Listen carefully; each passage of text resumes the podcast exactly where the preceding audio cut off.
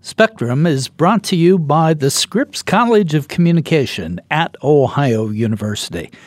The Scripps College offers the foundation for individuals seeking to blend creativity and practice so that graduates have the freedom to direct their skills and move the world forward. Its faculty takes a multidisciplinary approach to academic, professional, and social growth so that graduates have relentless optimism to navigate the changing environment. Learn more at ohio.edu slash Scripps College. Welcome to Spectrum. I know many in our audience love politics, but don't you really get tired of all the partisan wrangling, name calling, and finger pointing? Well, one retired politician's trying to erase the nastiness and establish civility in our public debate. We're talking with Ted Celeste. He's a former state representative from Ohio, but he's now director of state programs for the National Institute for Civil Discourse. He leads the Next Generation Project and travels the country doing legislative training called Building Trust Through Civil Discourse. It was created in 2011 after the tragic shooting of Gabby Giffords in Tucson, Arizona. Right. Uh, it was uh, a response of both the community and the University of Arizona to try to make something positive out of uh, you know this tragic situation, and so um, this was put together to try to um, work with elected officials and the public and the media to try to uh, research, practice, and, and policy to support and engage folks in civil discourse. Now, you are the head of a particular segment of that called Next Generation. Correct. Uh, how how does that fit in with the overall arching uh, sort of uh, mandate of the National Institute? Well, it was an interesting timing, Tom, that this started. I I had just left the, or was just leaving the Ohio legislature as a state representative, and very frustrated with the process and the partisan nature of what was going on, and had put together a proposal for uh, a nonprofit to um, take a workshop to legis- my colleagues around the country, state legislators around the country and a uh, a funder here in Columbus, Ohio, said, "Well, it's a difficult time to uh, be raising money. Find someone that's doing something similar and see if you can partner with them." I came across uh, that summer. This would be 2012 now. Uh, the National Institute, and uh, and we found that there was a common purpose. They were working with elected officials in D.C. Um, I s- propose that we start at state level because 50% of the people who end up in Congress uh, come from state houses. And so, hence the name Next Generation, next generation of folks going to uh, leadership positions. And um, so, this uh, half day workshop we created called Building Trust Through Civil Discourse started in uh, the summer of 2012, and we've been doing it ever since. Let's go back for our audience and get your perspective on the genesis of this uh, discord that we have in the political system, the the partisanship, uh, but it's beyond partisanship. It's the uh, nastiness that we have right. in, in, politics. Right. Now, politics have always been a, a, a, game not for the weak at heart, but but this is really bad now. And when did that start? You've been around politics all your life.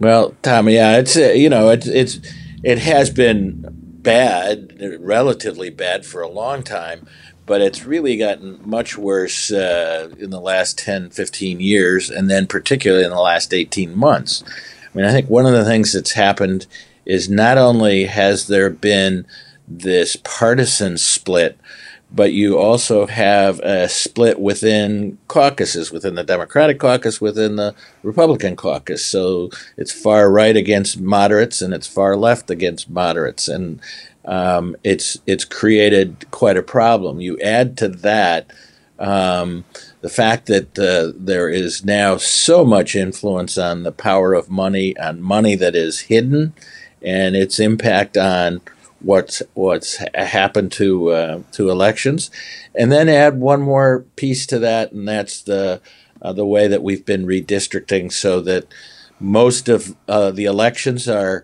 are won or lost in primaries, uh, and and so you have you know the the the farthest radical parts of each party um, taking taking on those uh, uh, positions, and it makes it much harder for people to find a common ground. I know uh, you yourself uh, ran three campaigns for yourself, but you've been involved in other people's campaigns all your professional life. You have a reputation of running very positive campaigns. Uh, why did you make that choice? And obviously, it was successful for you. Well, uh, thank you, Tom. I, I, appreciate that, and and it and it's hard in this kind of environment where the emphasis is on the negative and tearing people down. And indeed, it was very difficult. Uh, the first state rep campaign I ran, when I said to my leadership, "I want to do this. I want to." I do want to run uh, against an incumbent. I, am I'm, I'm a Democrat, ran against a Republican uh, incumbent, and the district was 55 45 Republican. And I basically said, I'll do it if I can run a positive campaign. They basically said, well, if you want our money, you're not going to get the uh, you're not going to get it if that's how you're doing it. I said, okay, I'll do it on my own. The problem is most political professionals are telling you that the you know that the negative advertising, negative promotion works, and that's why.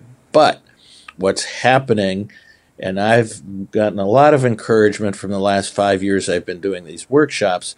Is there are more and more people who are saying we're sick of that message. We need to have a positive message, and let's try to support each other in that effort. So, in tailoring your your positive message, what considerations did you look to? Did you say, okay, I'm going to target this group with this message and this group with this message? Or did you have an overarching positive message?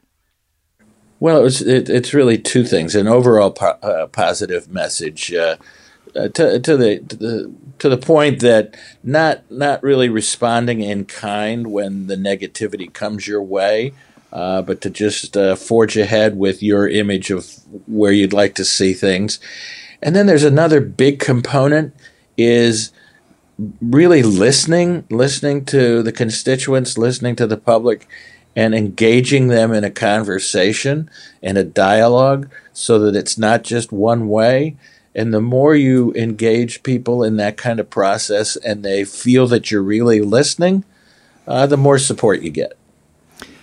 Your group and your next generation program, uh, as you have indicated, is it looks at state office holders in in the 50 states and and territories, but uh, we've always had the the saying that all politics is local. As, as you've been out and, and going around places, uh, are you a, more of a believer of that or less?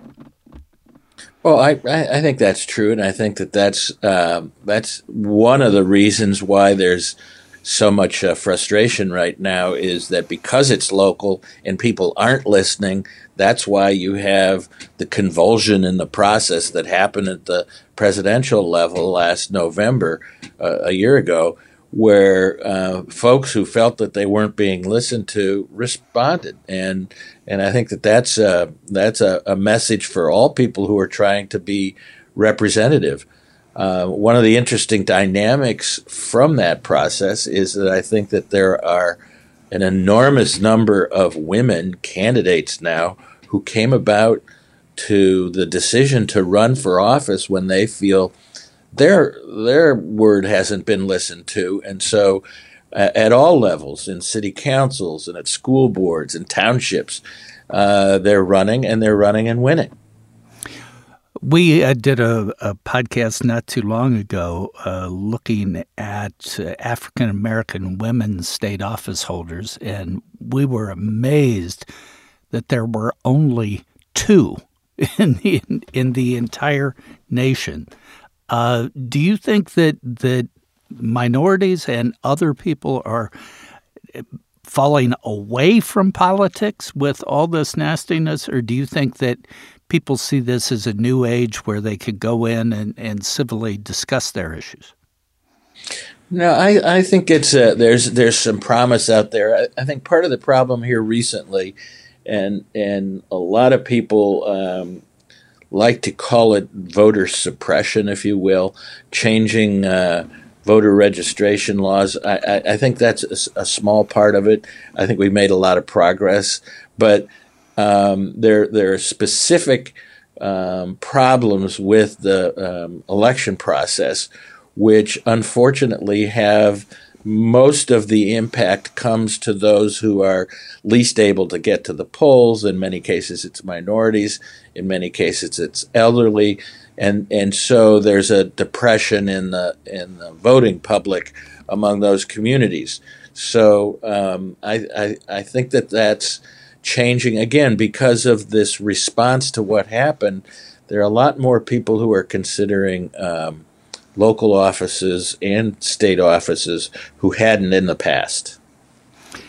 The nastiness that we see on a daily basis in Washington, not only from the White House, but from both houses of, of Congress and within both parties, uh, is, is that creating an environment where people at the state level listen to you more or are they following that national trend and say, "Hey, this seems to be working. Look at uh, look at President Trump. Look at uh, uh, all the people in the Republican Democratic Party. But we're going to follow that nastiness." I, I think that the, one of the things that we found with our program is that that's that's changing quite a bit um, because uh, it, the migration you're talking about down yeah. to the state level, because um, I think what's what's happened is that the dysfunction um, ha- that that's reached the states. You know, there are a number of states that, that didn't get their budgets passed on time. There are a number of states that had difficulties between houses, within caucuses, between the caucus and the uh, executive branch. And I think that the that's that um, level of uh, dysfunction has caused much more interest in there must be a better way. We've had a great response to our program in the last 12 months, and particularly from leadership. Leadership who's who's watched this happen, and and they they would really prefer to be able to have a much more uh, uh, productive session where folks are, are more cooperative, and I, so that's really encouraging for us. We'll be back after this message. Spectrum's brought to you by the Scripps College of Communication at Ohio University. The Scripps College is one of the most comprehensive colleges of communication in the country. It offers a foundation of creativity and practice so that graduates can move the world forward.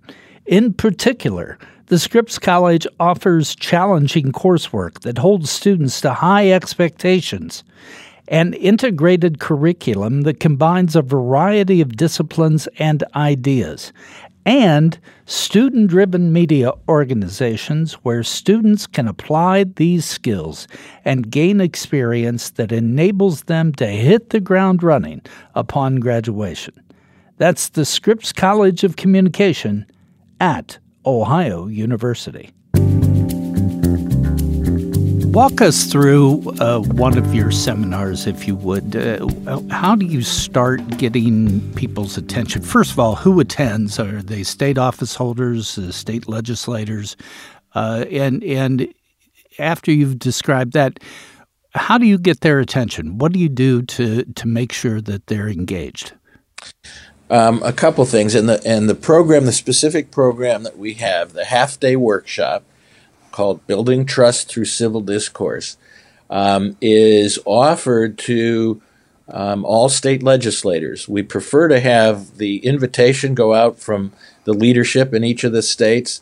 And most recently, that's been the case. We were just in the state of Delaware, a week ago, Friday or Thursday, and had a uh, wonderful uh, representation from their legislature, which is small by national standards, um, but we had a great participation. Caused an earthquake while you were there too. Yeah, right? yeah. It was it was interesting. Forty five minutes after we finished, uh, they had that earthquake. I like to say we like to shake things up, but not that much. That's right. So typically, what happens is we uh, we like to start with um, with a meal. So we either do it in the morning and have breakfast first, or afternoon having lunch first. And the reason is to kind of set the tone, breaking bread together. Because interestingly enough, in many legislators legislatures around the country, uh, Republicans and Democrats don't get together to eat eat together. I mean, this is an unusual occurrence. So we start with that. We also start with everyone introducing themselves, just in case they don't know each other um, telling, for instance, something that they love about their state, to begin to find something in common, or to tell tell something that uh, about themselves that other people don't know, just as a way to get a little closer. Um, the next step is an important one. Um, it, that we have is a video that tries to give sets the tone for what we're talking about. What does this mean to be able to have this kind of dialogue? And there's a video that we use um, called Unlikely Friendships by two people, Donna and Bob. As a matter of fact, if any of uh, the listeners would, would like to see it, they can just Google Donna and Bob. It's on YouTube. Okay. It's a fabulous uh, four minute little presentation. Um, and and very quickly, Donna uh, represents the uh, Iowa LGBT community, and Bob represents the uh, Christian Council, the statewide uh, Christian Council. Okay, and they are obviously at odds on particular issue of LGBT rights, and they decide to get together at Donna's request and have this uh, regular coffee, and it sets the tone. She she says something very important in that interchange. Um, when you f- have the courage to tell people who you really are, things happen, and that's pretty profound. So that I'll, I'll tell you a little more about that in a minute. And he says. Um, you know, after we had this conversation, we're not going to change each other's minds about the issue. But for me, when I prepare a, a mailing or a press release, um, I, before I send it out, I think about what would Donna think about this. So it's just you know kind of taking the time to really think about the opposition, if you will, as human beings. So that sets the tone. So um, and it's pretty powerful. And so then to begin, we have uh, a process called setting ground rules that each of the each of these uh, workshops set their own ground rules. Generally, they're very common. But the ground rules are to say what would give you the most comfort in being able to share with others uh, things that are really important to you, very personal stuff. And so we go through the ground rule preparation. Next is something that's very, very important and very impactful called the personal journey. And in the personal journey, we ask the legislators to write down the event or person in their lives that most impacted who they are personally today? Where did their sense of values come from? They write it down on a small sticky note, they put it on the wall. We've put up the decades on the wall and allow them to put those uh, uh, events on the decades that they happen. Everybody uh, then does a little gallery walk, walk, reading what everybody else read, and then they share their stories very profound, very impactful. People share stories that they've never told anyone. They talk about amazing, amazing things.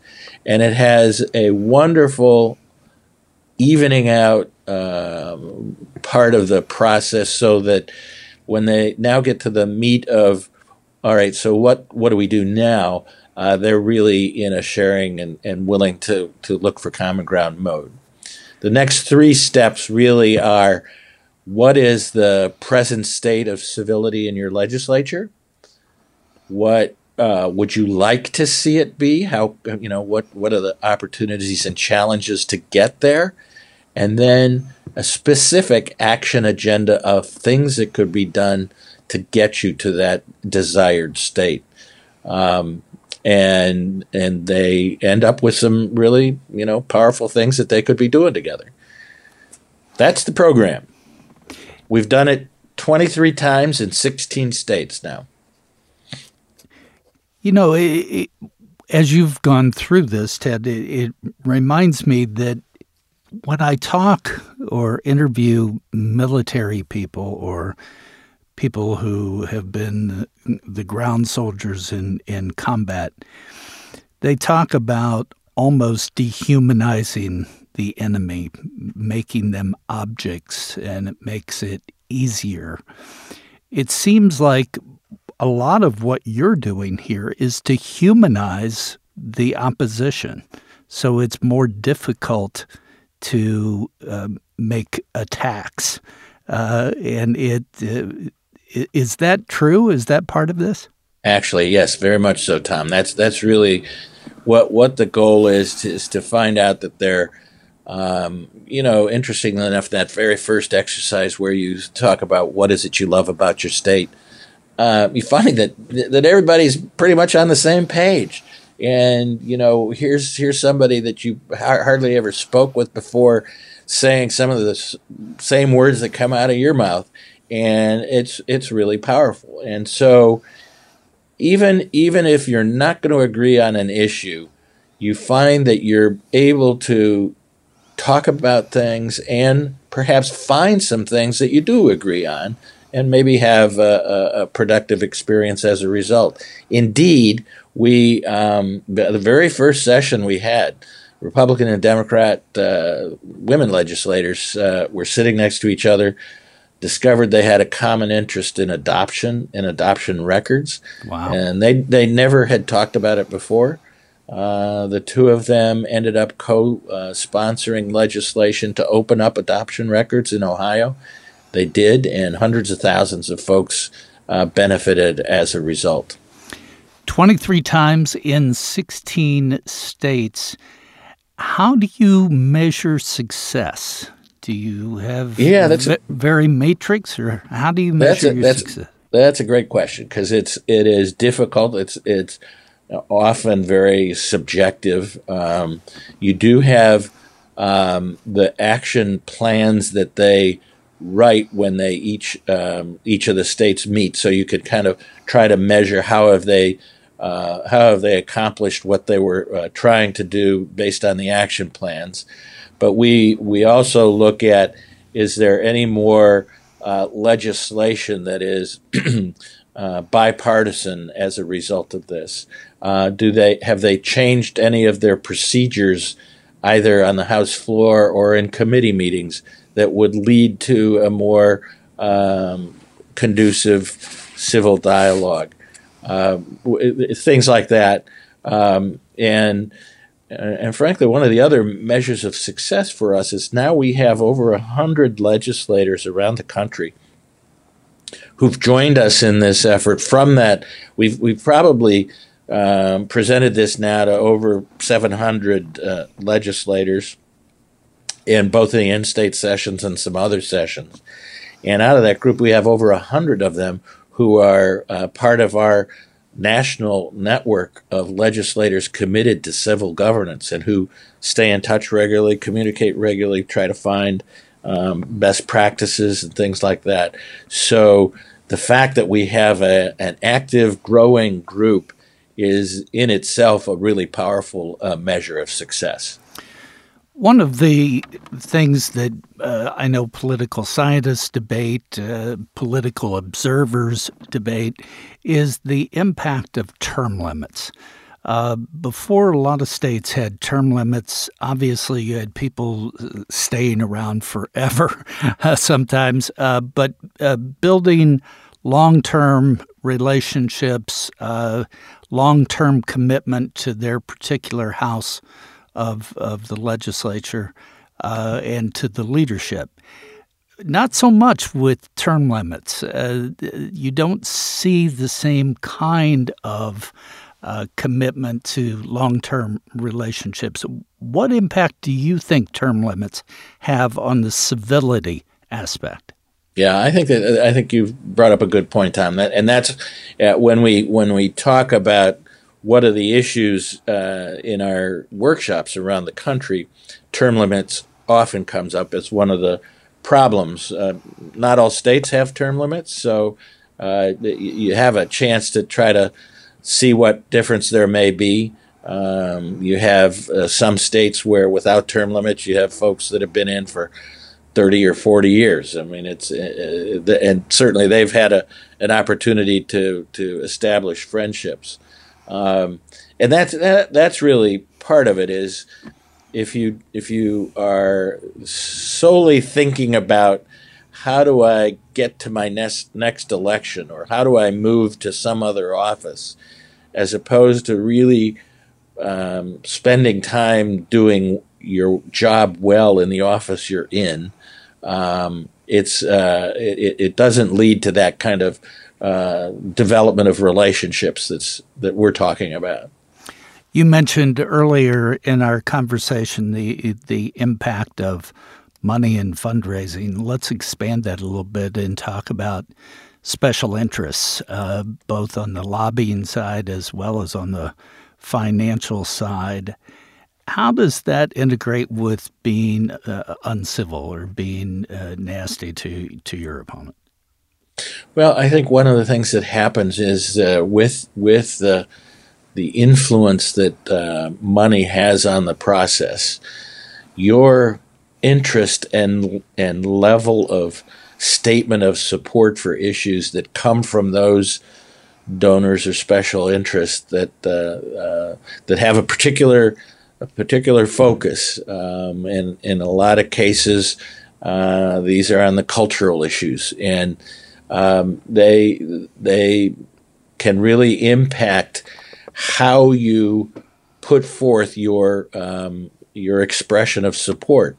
And the, one of the points I was making earlier is that because it's not just a partisan issue, it's a issue within caucuses. Often the person in the on the left needs to be the furthest to the left in response to those issues right. being supported by those don- donors, and vice versa on the right, it needs to be uh, the furthest right. So I think that the, um, uh, the you know the, the the money has a a powerful impact on on how people frame their support for issues. If we put this in economic terms, there has certainly been a trickle down uh, of the nastiness and the partisanship from the federal uh, positions in Congress back down to the states and, and the state legislatures. It seems that your approach, though, is to uh, go more grassroots, go to the state legislatures, and if that works, it will trickle up, if there is such a term, uh, and and change the the Congress eventually. Is is that fair? Yeah, yeah, yeah. That's that's really the goal, and I think also the interesting dynamic uh, for us now is that as just as we've stressed the the um, state houses as being the training grounds for Congress, you have city councils and local elected officials, county commissioners, etc., who are really, a, in many cases, a training go- ground for state houses. And we've had requests uh, from them about would you be willing to do workshops at the more local level as well, which gets to the point of uh, tra- you know, getting people involved in this kind of discussion early. And I should mention that one of the things that the um, Institute is doing beyond uh, our program, Next Generation, in the last year, we've uh, had this program called Revive Civility Our Democracy uh, Depends on It. And it's really taking this message out into the community around the country. It's a national initiative. Uh, we have four states Ohio, Maine, uh, Iowa, and Arizona where we're doing a deeper dive, kind of going at it full time, if you will. And encouraging local poli- local politically elected uh, folks uh, in in mayors' offices, for instance, to sign a civility pledge, make a civility months. Um, we have a whole range of tools that people can use to have the kinds of discussions in their community. So we're trying to take it even one more step closer to the people.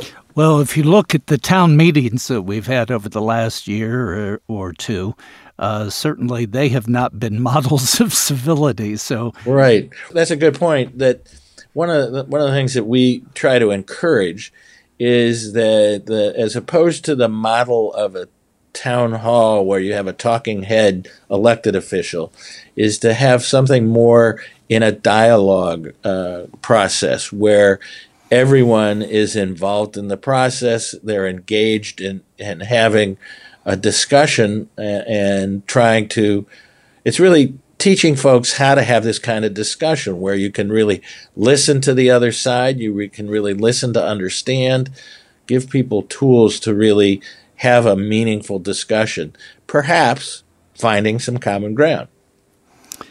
Ted, thank you for explaining next generation to us. Best of luck in your endeavors. You've you've got a big fight ahead. Um, thank you so much for having me. I'm, uh, as you can tell, I'm very passionate about this. Today, we've been talking to Ted Celeste, who travels the country teaching legislators how to build trust through civil discourse instead of constantly spewing nastiness. Spectrum is produced by WOUB Public Media. Adam Rich is our co producer. I'm your host, Tom Hodson. You can subscribe to Spectrum at Apple Podcasts, Google Play, or at your NPR One app.